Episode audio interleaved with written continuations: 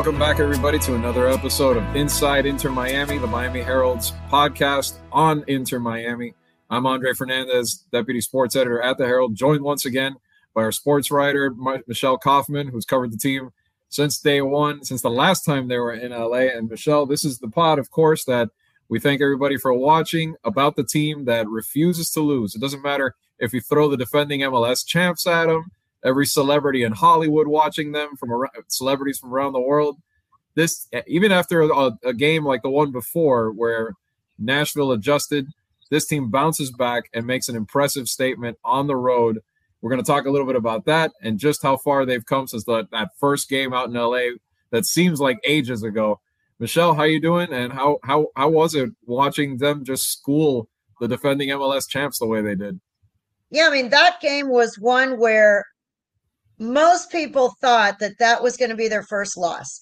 Even with all of the success they had with the win streak, with winning the Leagues Cup, everyone thought, okay, well, we've heard this now before. Oh, they're going to play Philadelphia. They're really good. Oh, but they beat them. Okay. Oh, they're going to play Nashville. Nashville is very good. They park the bus, whatever. They, you know, they beat them and then tie them. Um, they're going to play LA.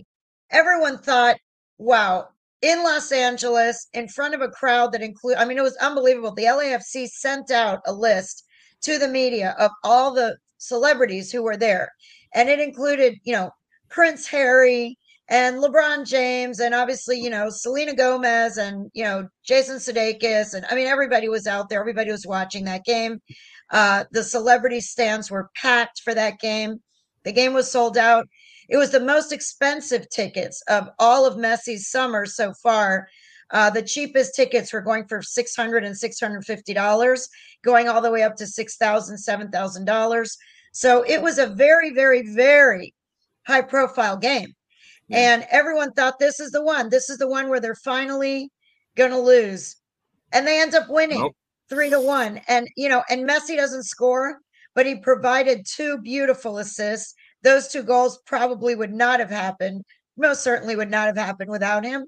So it was an incredible game, an incredible win for them to be able to pick up three points on the road against the defending champions. And everyone is now trying to figure out the math.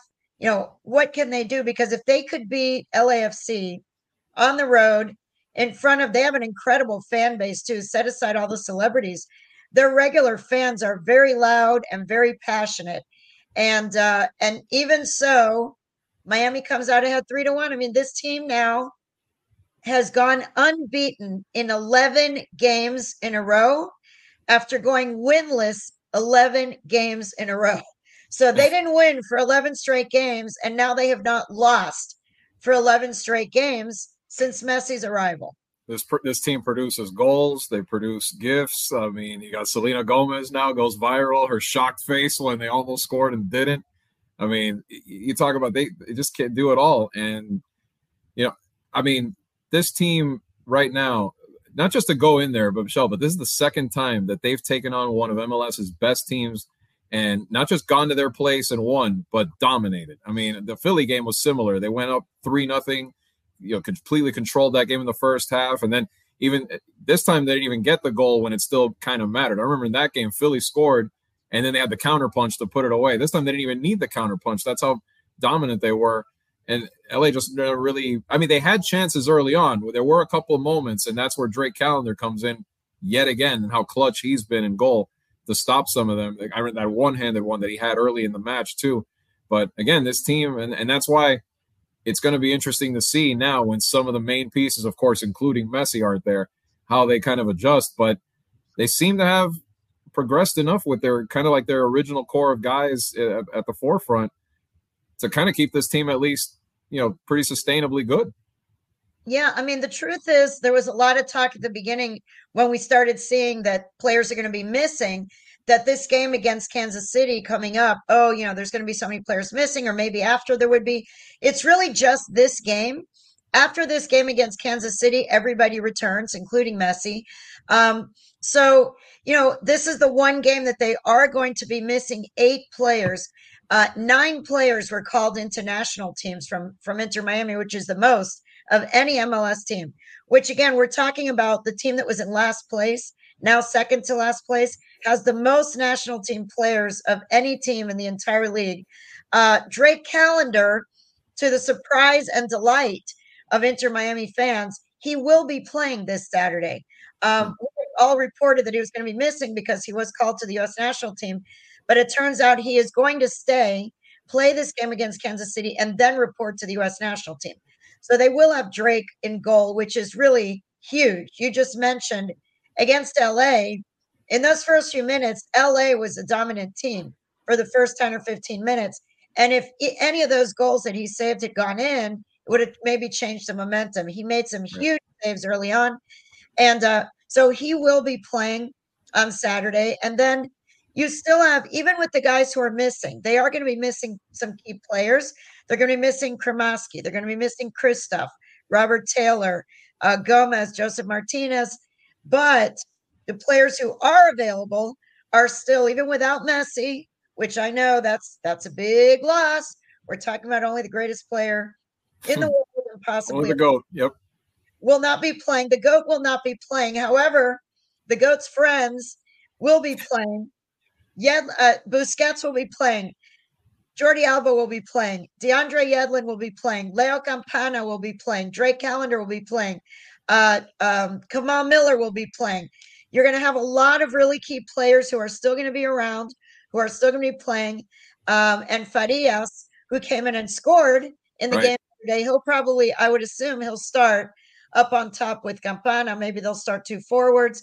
So there, there still are plenty of players who have proven that they're very good and can play well, even without Leo Messi on the field. Now, the thing is, when Messi doesn't play, a lot of things happen. First of all, it's not only his goals, his assists, his vision that are going to be missed, but it's also his presence, just his presence on the field.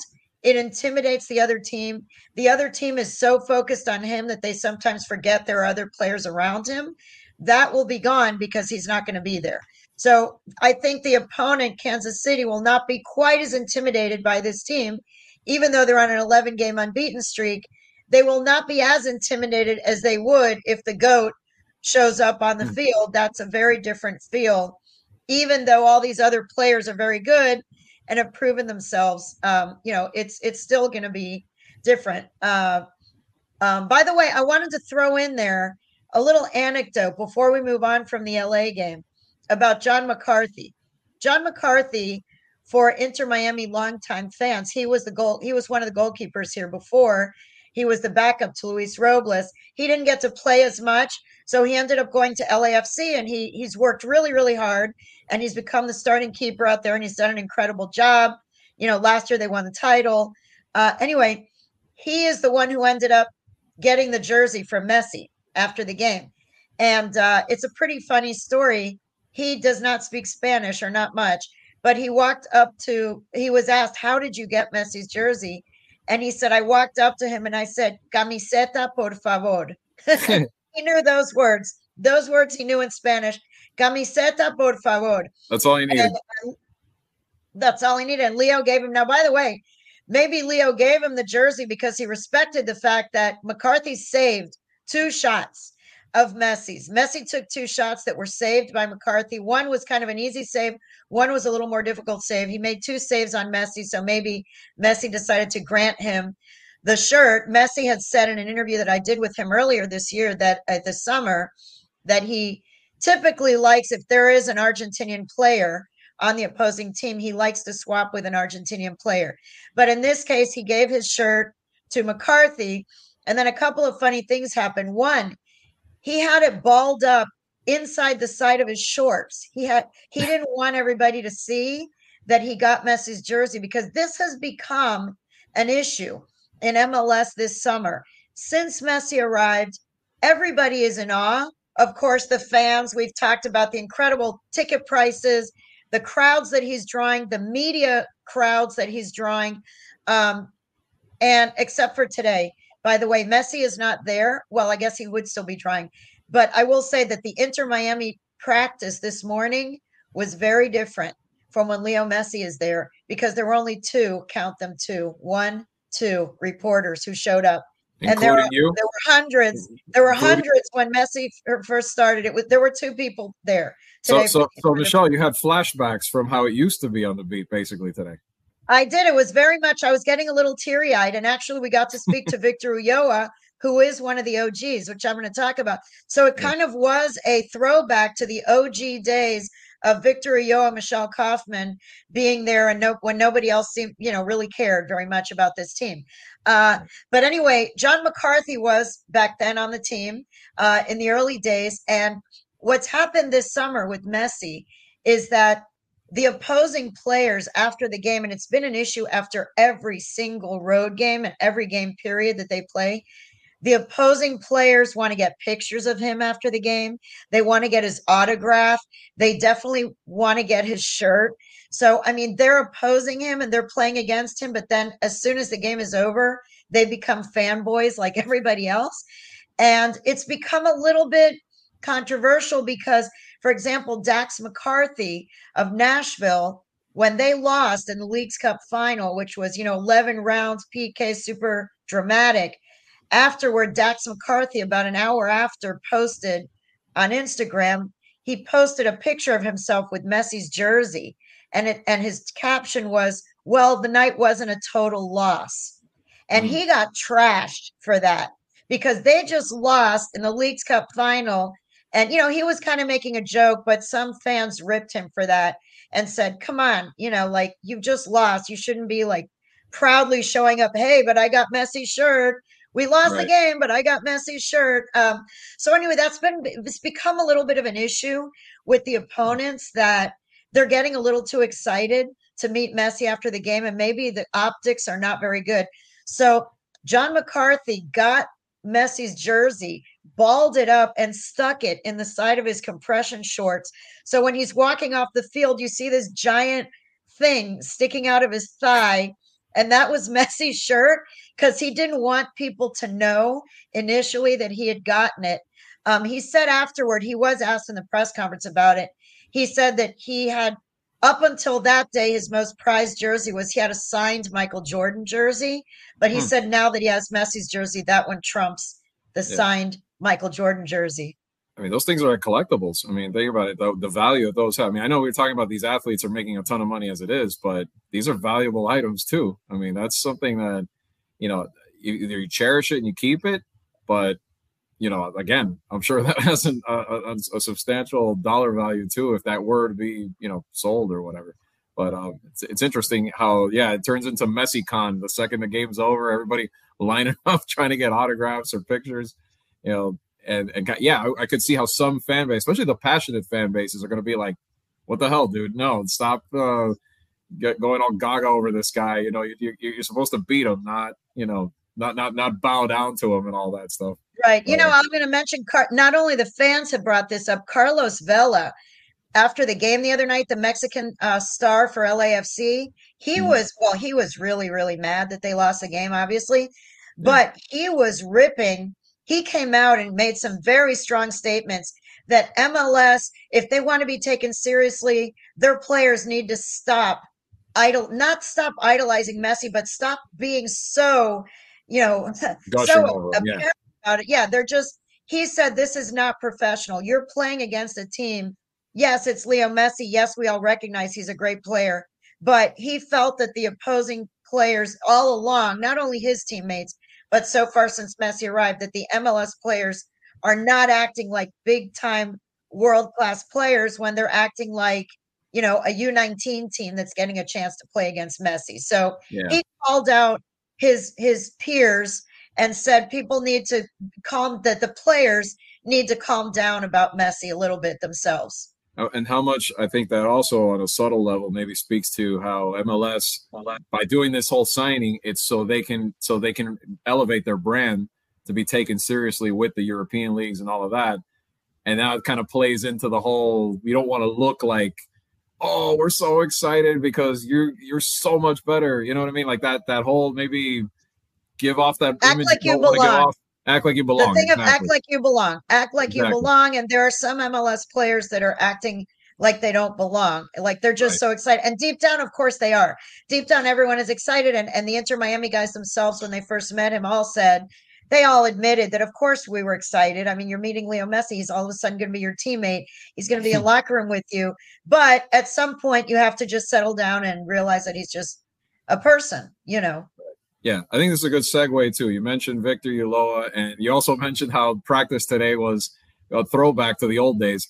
But talk, you know, the journey. You know, the I mean, journey, Victor Ulloa was there day one. They're playing LAFC, brand new franchise, and now he's there the other day as well. And now he may start in the next game at midfield. But um, you know, tell me a little bit about just what you, you you know from talking to him at practice. Just kind of like he sort of encapsulates that whole from then started that started at the bottom now we're here thing took a literal meeting with this team of how how much they've changed. Yeah victor people forget about victor and he didn't even he wasn't even on the game roster for a bunch of games and mid-season this year before messi got here and before tata got here. Um he is a guy who's just a complete when you talk about the consummate team player the guy with no ego whatsoever that is Victor Ulloa, and that is why he's lasted this long in the league. He is just he's a team guy, he's a clubhouse guy. He talked about how the fact that he's bilingual and he really is pure fully bilingual. He's Mexican American, uh, grew up in the Dallas area, but you know, speaks perfect Spanish and perfect English. He can go seamlessly back and forth between English and Spanish. And he talked about how that has helped him so much in becoming a team leader in MLS and especially on this team right now, which has so many Spanish speaking players who do not speak a one word of English. Tata Martino, the coach, all the coaching and his whole entire staff is from Argentina. They do all of the training is done in Spanish. All of the team meetings are in Spanish. All of the pregame speeches are in Spanish. So Victor has been able to be a team translator. And he said, even in the team group chat, like they have a group chat among players, and he is the guy who translates between the guys who don't speak Spanish and all the ones who do, which is the majority, but there are still plenty who don't. You have a player from Ukraine, you have a player from Finland, you have, you know, DeAndre Yedlin, who's American. You have, you know, there are some American players on this team. Uh, so Victor was here at the very, very beginning, the very first game that this team played pre COVID. That's how crazy this was. This was going to be the big team that, you know, with David Beckham as the owner in early March of 2020. They played their first game. I was there. The Miami Herald flew me there for the big inaugural game against LAFC.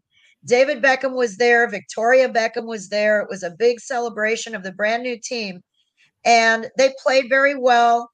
Victor Ulloa was there. He was on the field that day. He is the only player literally the only one who was also on the field for this game the other day. Uh, and you know, the the only other two players who were even on the roster back then were Robbie Robinson and Drake Callender.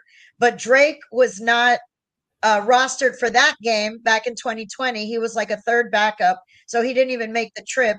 And in this game, Robbie Robinson who was in the game, the first one, was not in the game this time. So there are three players left from the original roster of 2020, and only one player who played in both games, who is Victor. And, you know, in talking to him about how this team has changed just from, you know, from a brand new startup, you know, team from to a team that now has Leo Messi, Sergio Busquets, Jordi Alba, and Prince Harry you know, watching your games and Owen Wilson, you know, clamoring to get an autograph for his son. Uh, you know, it's been a really wild ride for Victor. And he sometimes he's been able to play, sometimes he's on the bench for long stretches. It's been a real roller coaster for him. And one of the toughest moments for him was in that Leagues Cup final because he had an opportunity to score, you know, in the PKs they picked him for the decisive PK, which would have been just a storybook moment for him to score the decisive PK, and he missed it. And I mean, he was just crushed, as was probably everybody who was a longtime fan of this team because he has been such a great team player. He has outlasted two coaches. He's outlasted Higuain. He hmm. outlasted Matuidi. He outlasted Pizarro. So many players. The list goes on of all the players who have come and gone and Victor Ulloa is the one guy who's still standing. Um, and so, uh, you know, I decided to profile him. this week and write a feature on him because he is deserving. And he has been there from the beginning. He's seen it all and he has managed to stick around by not only by working hard on the field and in training, which he does, but also by being a real glue guy who keeps everyone together, particularly being a bridge. And he used the word bridge in my interview with him a bridge between the Anglo speaking players and the Spanish speaking players. Yeah. So he's a really interesting uh, side story that a lot of people who are just casual fans may not realize. Yeah, he, he's the feel good story. I mean, always these championship, potentially, well, potentially championship dynasty type teams have those type of guys. And those are the ones you root for the most because they went through all the misery, they went through all the bad days, the long seasons, and now are seeing it pay off. So they're the ones that you really root for. So, and, and I think, you know, from your perspective too, from being there from day one, who else to be better to tell it than you've seen you've seen that journey along with it from a different angle, from a different perspective. But that's really good too. So definitely check out the story. It's going to be on MiamiHerald.com uh, by probably by sometime late Wednesday afternoon or Wednesday night, uh, and in the paper obviously on Thursday. Um, but let's let's talk a little bit about because I know Michelle we've we've mentioned it briefly, but I don't think we've really uh, taken a big dive into how much we talked about the players and just everything the success has come that's come on the field. But how about it for Tata Martino too to come in here mid-season and really just be able to to orchestrate this whole thing and and, and put the pieces together in a way that they're going to work you know even from a development standpoint it's been a short period of time uh, you know in general but you've seen how it's all how it's starting to mesh how some of these younger guys are starting to play better, play better. you know i guess on and off the field just his impact and then i don't think a lot of people really know tata martino down here either the person either and how that relates to his players. But if you can talk about just what you've seen so far. Yeah, I think a lot of people would say, oh, anybody could coach this team. You know, I could walk out there and coach this team. You know, you've got Leo Messi, you've got Busquets, you've got Jordi Alba.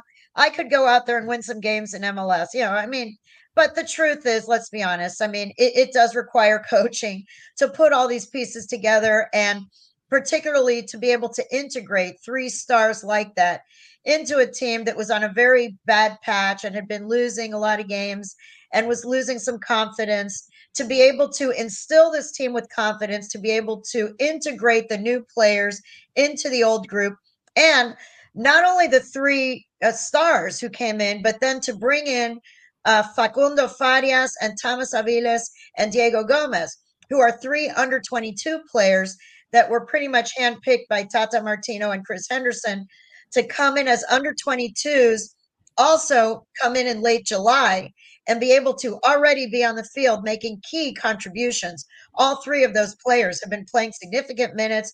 Uh, Aviles and Facundo, you know, started the other day. Uh, you know, Gomez playing huge minutes.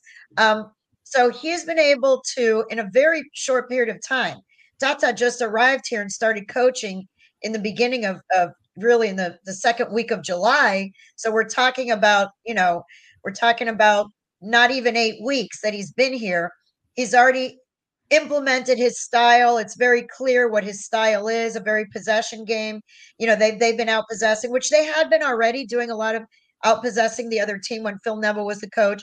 But Tata has been able to come in and instill a lot of confidence into this team um, and and integrate these these stars and and somehow integrate the stars with the other players who are feeling kind of down maybe insecure about their, their own selves or the team and what they were going to do and then bring in these three young un, under 22 kids blend it all together and he's made some interesting choices. He's had to decide between starting josef martinez or starting leo campana there are a lot of debates about which one should be starting when they're only playing one of them uh, then the other day, he decided to start neither of them against LA. He put in Facundo, Farias, Facu, they call him. They, they put in Facu with with uh, Messi because he felt that that was the best option. Um, what I will tell you about him, I've spoken to some players about him, and I asked them, you know, tell us what he's like as a manager. We, you know, we know he has a, a great resume. Obviously, he already has coached the Argentine national team, one of the best national teams in the world. He's coached the Argentine national team. He coached the Mexican national team. He coached at Barcelona. He coached Lionel Messi and Busquets at Barcelona. he coached Lionel Messi with the Argentine national team. Even though they didn't have as much success, uh, he still has coached on the very, very highest levels of international soccer uh, and you know club soccer. But what is he like as a, as a manager? And a lot of them have said the same thing. He is very, very, very detail oriented. One thing that keep they keep bringing up is that his meetings, his video sessions are very, very, very long. All the players kind of joke and smirk about it. They say that once a week, apparently, there's a video session right before the next game. And apparently, it's extremely long. No one would tell me exactly how long, but they all just said really, really, really long and longer than any other video sessions that they had experienced with other coaches. But they said that he is so detail oriented and he wants to go over every single scenario that the team may face. And he goes over individual scenarios with all the players, one by one by one, individual scenarios that different players are going to face. He's a real student of the game. He studies the opponent, his staff, he and his staff study the opponent very carefully. And this is not to say that the former staffs didn't or whatever, but this is something that all the players have pointed out that his video sessions are very very long and very very detailed and that that has really helped them in preparation and then the other thing is just the confidence that they have that he wants them to go out and play freely and phil neville had talked about that also about trying to get guys to go out and play with freedom and play like they don't have shackles on them.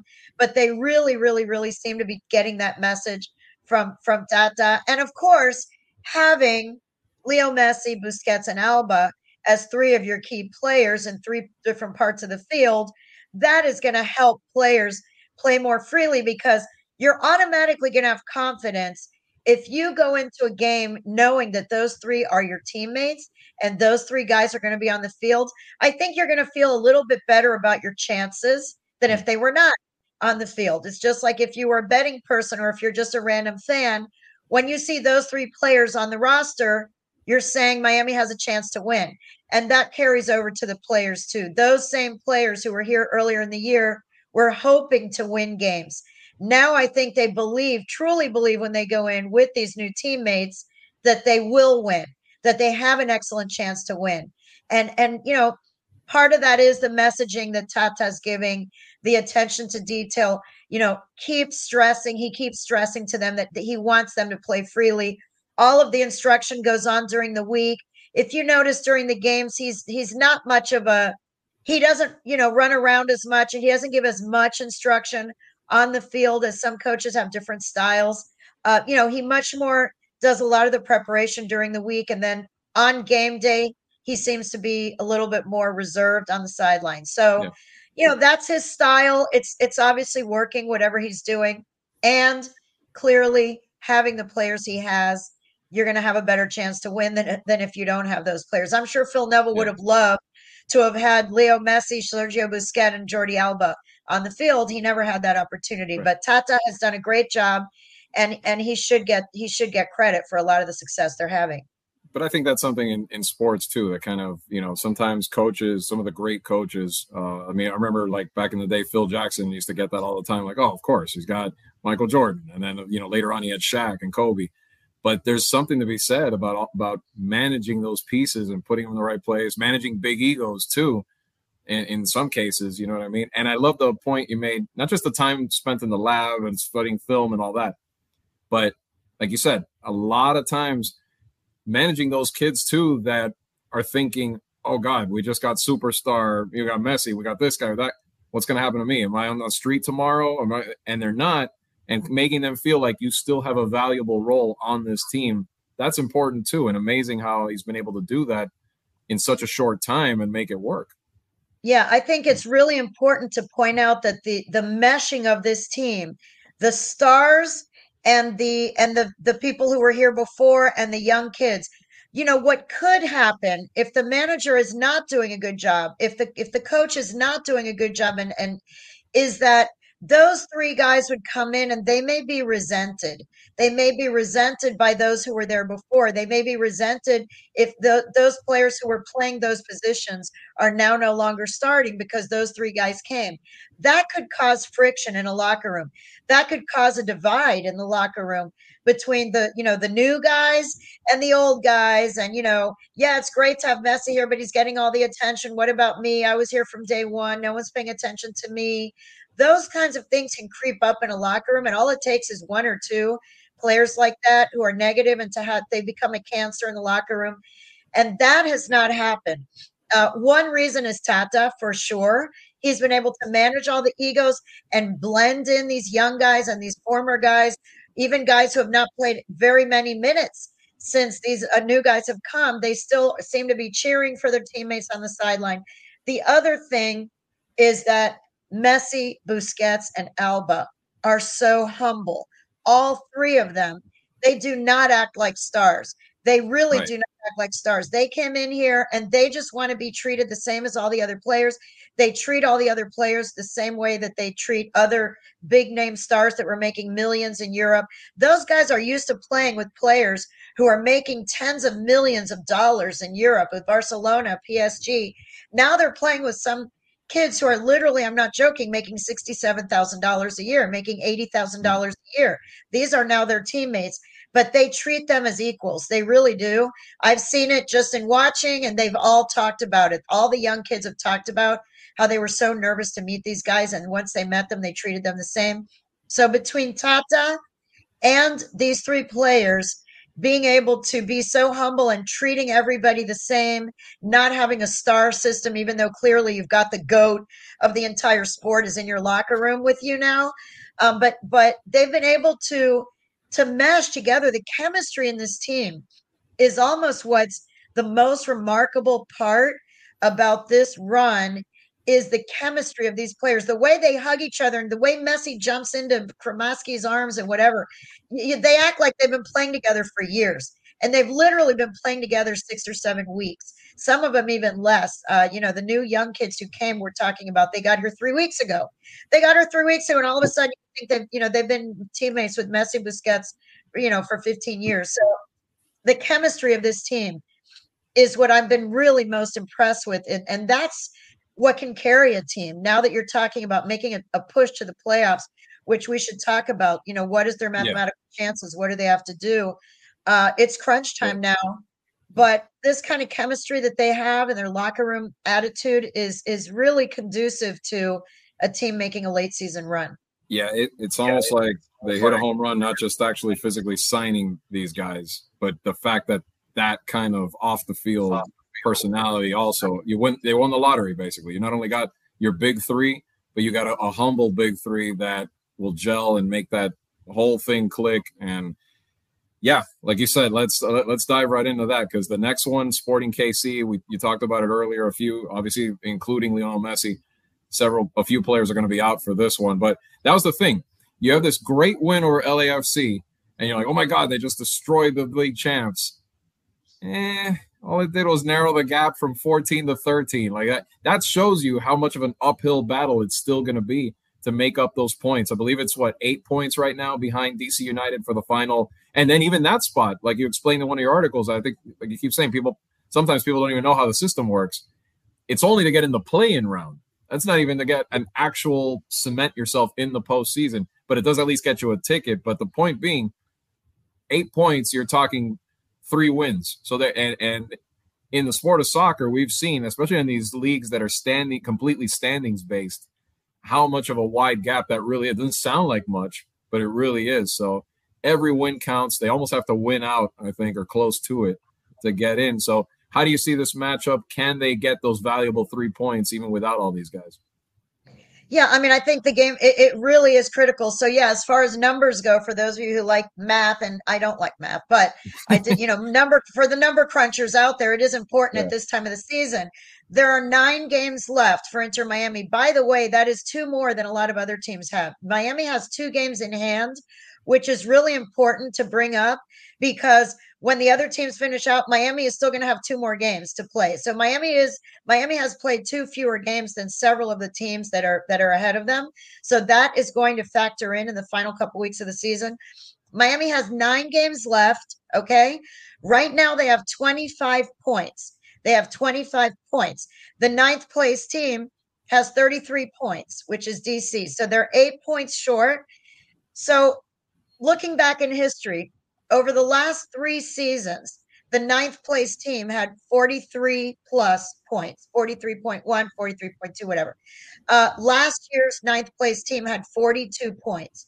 So let's just even say 42 points. Miami has to get from 25 points to 42 points in nine games. It means they have to average two points per game two plus a little fraction they have to average they can't be averaging tight they have to average two points per game, which means they are going to have to win out almost all of their games. Of the nine games, they're going to have to win the vast majority of those games to have a chance to reach 42 points, which may, you know, it may or may not be, but the last three years it's been around that range. Um, so for them to reach that, they are going to have to almost win out all their games. This Kansas City game is one that on paper looks like a winnable game.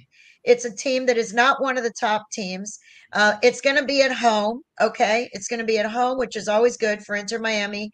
Although there is a hurricane or a, a tropical storm that may turn into a hurricane by this weekend, which, by the way, considering the history of this team, I always say Mother Nature is definitely not an Inter Miami fan because this team has had more rain delays and lightning oh delays. Oh my God, have they ever?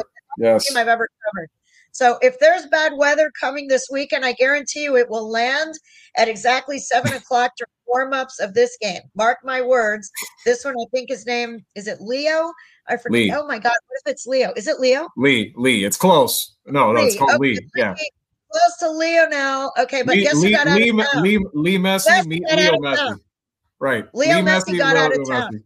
Yeah. Leo Messi got out of town for this potential hurricane. Anyway, um, so yeah, it is going to be a tough. You know, they are going to be missing. They're going to be missing Robert Taylor. They're going to be missing uh, Kryvtsov. They're going to be missing uh, Cremaschi. They're going to be ri- missing Josef Martinez. They're missing uh, Gomez, who's playing with Paraguay. They're missing David Ruiz, who's playing with Honduras. Uh, so they're missing, you know, uh, Azcona, who's playing with Dominican Republic, although he hasn't had many minutes. So they're going to be missing eight players against Kansas City, but and Messi, of course, Mr. Lionel Messi will not be here. Uh, which means, by the way, one positive for that for you fans out there, the ticket prices are the lowest that they've been since they arrived, since since he arrived. So, if you want to go to a game, you're not going to get to see Messi, but you'll get to see Busquets and Alba at a discount price. So keep that in mind. Ticket prices will be lower this week, and then they'll shoot right back up when he comes back. Uh, but anyway, this game is a game that I think is winnable, even with Leo Messi missing. Um, obviously, Kansas City will be fired up to beat them and to break this streak that Miami's on. But I think that with all the players that Miami does have, and I think it is critical that Drake Callender stayed behind to play this game. If Drake Callender was not starting this game, I think it would be re- I, I, think it would be a really really tall task. He has been so clutch this year. Uh, with him in goal, it'll give people a lot of confidence. Your back is going to be fairly similar. You're going to have Alba. You're going to have Kamal Miller. You're going to have Aviles. You're going to have uh, Yedlin. All of those guys have been starting all along. Um, you know, maybe Noah Allen will get it there. He's gotten a lot of experience already this year. Uh, you know, the midfield will have Busquets. Uh, you know, and then up top, you can still have Leo Campana and you can have Farias. So those guys, and then Robbie Robinson will be on the bench. Um, I think this is a team that still could beat Kansas City. It will be critical, though. They really do need the three points. And this is one of the games that's home. It's much harder to win on the road, although they've been winning everywhere. Um, I think this is a game that they could win even without Leo Messi, but it will not be as dominant a team, I don't think, without Leo Messi. Like I said before, his presence alone on the field is so daunting for the other team that he distracts everybody. He distracts the fans, he distracts everybody, he distracts the opponent. So um, without him there, I think Kansas City will rest a little bit easier, but I still think it's a game that Miami could win at home if the hurricane doesn't hit. Yeah, I think so. I, I think this is going to be an interesting case study of a game too, because you're going to see how they react without him there can they put together a victory? It's going to be a good experience for them because they're not always going to have him there, you know, not just for him going away for a, a, qualifying game, but who knows? It could be other circumstances one day So it's good for them to be prepared. But also the point you made too about the fans and the lower ticket prices. Do they show up in force like they've been, or do we start seeing some empty seats out there? Maybe not a lot because this team has has been able to pack the house in the past, even with, with in the pre Messi era. But I wonder if you start to see maybe a little bit of that because maybe fans, even with the smaller, with the lower ticket prices, are like, "Eh, he's not playing. I don't care." Or do they start to come out now, no matter what, and support this team? So that part of it, I think, is going to be interesting too. Yeah, very interesting. Very interesting to see who are the real fans. I mean, I can tell you from the media standpoint, like I told you, there were two media members there right. today. So, you know, Messi is the big draw. Messi, you know, we can't hide it. Messi is the big draw. He's he's the greatest player in the world. He has 469 million Instagram followers. This guy is very, very, very, very, very, very popular. You saw all the celebrities that came out to that game against LA. So, you know, he is the big draw. Without him here, how will the team respond? How will the fans respond? How will the energy be in the stadium? Um, I think that'll be very, very, very interesting to see.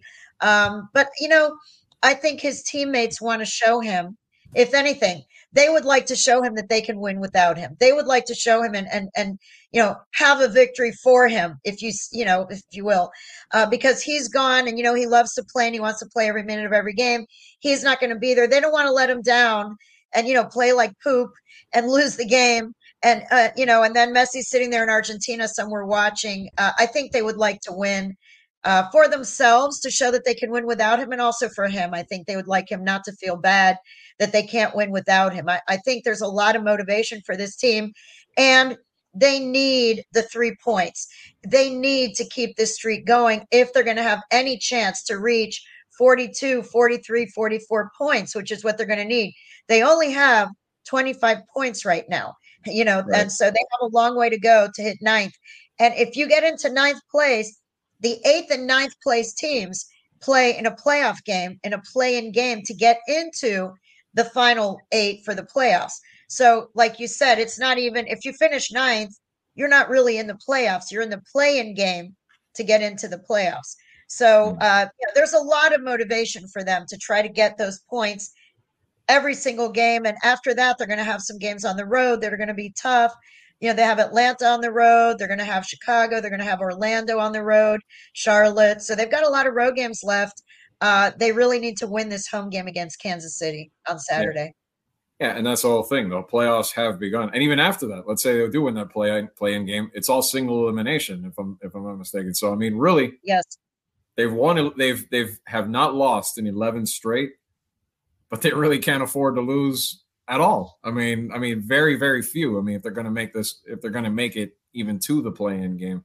So really, the playoffs, like we mentioned before, really the playoffs already began with this team the second they started playing the MLS. Playing MLS So, but we'll see what happens. I mean, they we'll see if they can handle it, get those three points. We'll see how many people actually show up to watch it happen or not happen at DRV PNK Stadium on Saturday. Catch it uh, as they face uh, Sporting KC and catch us as you always do, we appreciate all the viewership, all the listenership on our pod. Remember, you can listen to it if you're not watching it. You can listen to it on all your favorite podcatchers, you know, uh, iTunes, Spotify, you name it.